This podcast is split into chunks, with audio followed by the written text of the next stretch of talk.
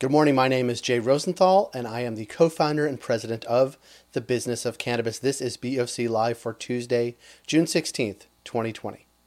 Black Lives Matter. If you don't understand this yet, please read the New York Times breakdown of what happened to Rayshard Brooks in Atlanta on Friday night. He fell asleep in line at a Wendy's. And if you live in Canada, do not be complacent about violent policing. Look no further than Chief Allan Adam this week.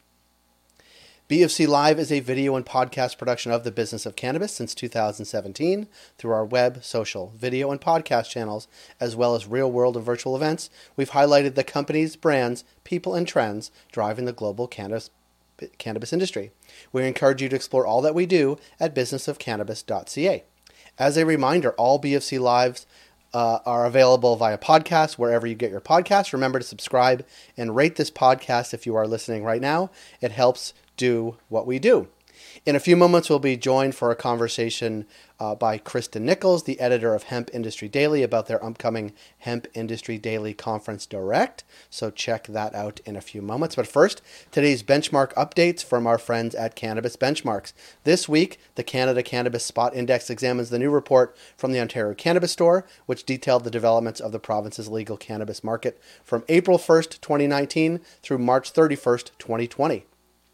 The report affirms many of the themes that Cannabis Benchmarks has been talking about for a long time. Canada's illegal market remains robust, especially in Ontario, where the rollout of legal cannabis retail locations, brick and mortar, has been slow. The Ontario Cannabis Store estimates that the legal market accounted for only about one fifth. Uh, uh, about a fifth of all cannabis commerce in the province in the fourth quarter of 2019. The build out of physical retail presence is key to growing the legal can- Canadian cannabis market, as we know.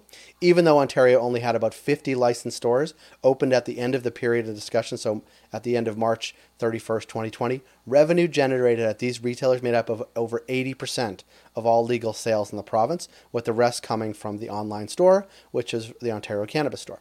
Overall, Ontario's legal cannabis market has significant room for growth, obviously, which we know, which should be sim- uh, stimulated by additional stores opening and the continued rollout of Cannabis 2.0 products. Stay tuned for our Cannabis Benchmarks newsletter every Tuesday. Tomorrow, Liz Tahura, uh, who is the co founder president of BDSA, will share our weekly insights update both via newsletter and through BOC Live. Thursday, we will have our job of the week. As well, we will be joined by Alison McMahon from our partner at Cannabis at Work. Friday, we'll be doing a deep dive into cannabis insurance with Mert Guler of PRL. Uh, and also on Friday, we have a lunch and learn with Niel Marotta, the president and CEO of Indiva. Think Bang Chocolates, Wana Gummies here in Canada, all things cannabis 2.0, and their Q1 financials that they released last week. On June 22nd, Monday, uh, Cannabis Forward, we're going to re engage in our networking and education uh, programming virtually. Our friends from Alberta will be presenting this uh, with sponsorship from our friends at Robic, which is a law firm in Montreal. We'll be talking supply chain, productivity, and revenue.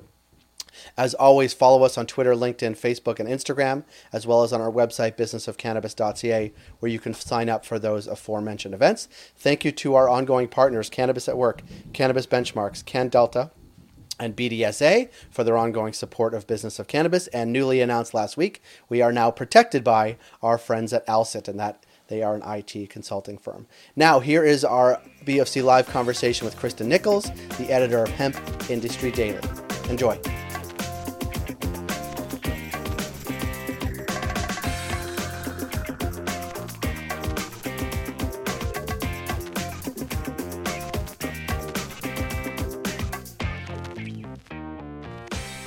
Kristen Nichols, thanks for being here. Thanks so much for having me. Uh, you have a busy month coming up. You are getting prepared for an event, the Hemp Industry Daily Conference Direct, obviously a virtual event happening June 29th through July 1st. Tell us what you are looking forward to aside from sort of connecting with everybody in the industry. Yeah, I'm really just looking forward to hearing from folks. Uh, we've had this show in June, which, as uh, you probably know, not a great time for people putting plants in the ground outside. Uh, so I'm actually kind of looking forward to maybe seeing some more uh, growers and folks with, uh, you know, usually with their hands in the dirt this time of year, getting off the tractor, taking just a little break and telling us a little bit about what they're seeing this season. There's so much interest in where the hemp industry heads. this second full year of legalization. So I'm really kind of excited just to talk to folks at this time of year because if you cover agriculture, you know that from about May to October or later, good luck finding a farmer on the phone. So I'm right, excited. but but that's why it's. I mean, so so the virtual component may be a, a, real blessing. You may get people sort of on tractors and in fields tuning in, uh, and you'll you'll you'll. I can imagine people's phones will be on, but sort of shooting straight up at the sky as they mm-hmm. actually do work. But what like in the terms of the you know this is year two, sort of post farm bill.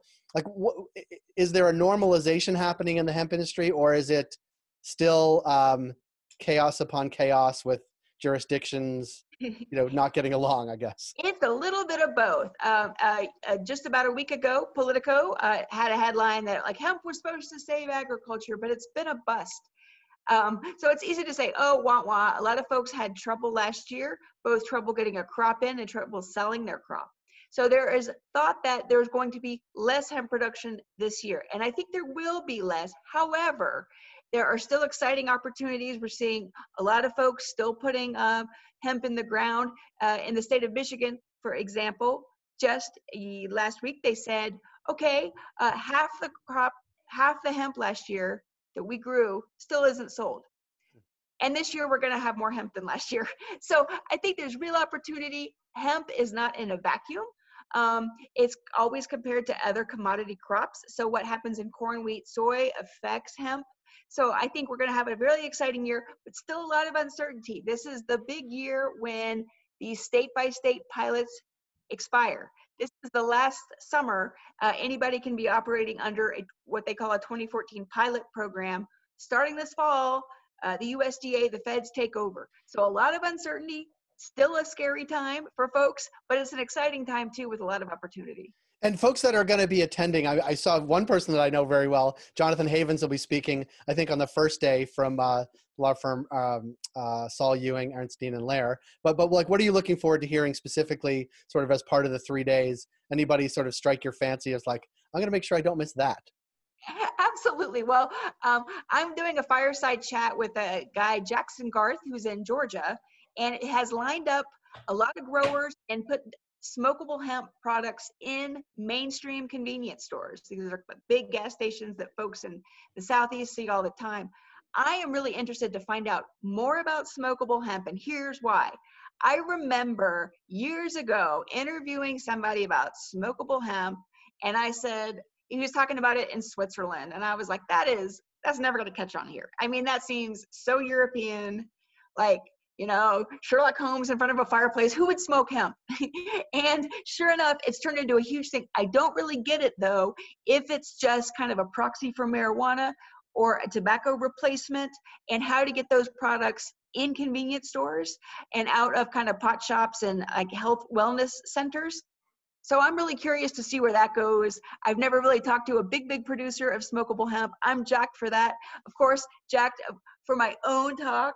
I'm going to be talking about kind of what's next in the hemp industry and what kind of the numbers, the 2020 outlook and the harvest numbers we're seeing so far. We're getting some exciting reports in.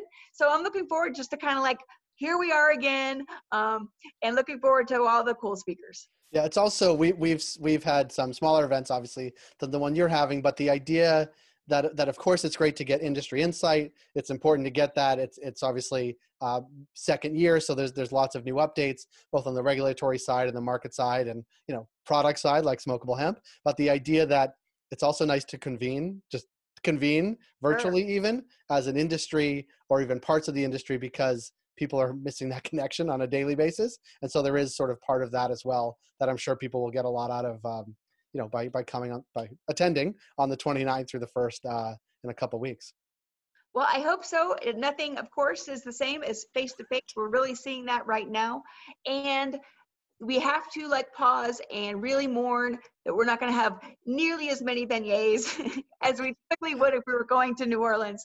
But I think this is probably as good as we're going to get to do uh, until things open up and we can see each other in person.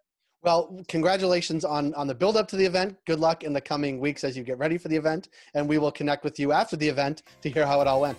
Thank you so much for having me. Great. Thanks, Kristen.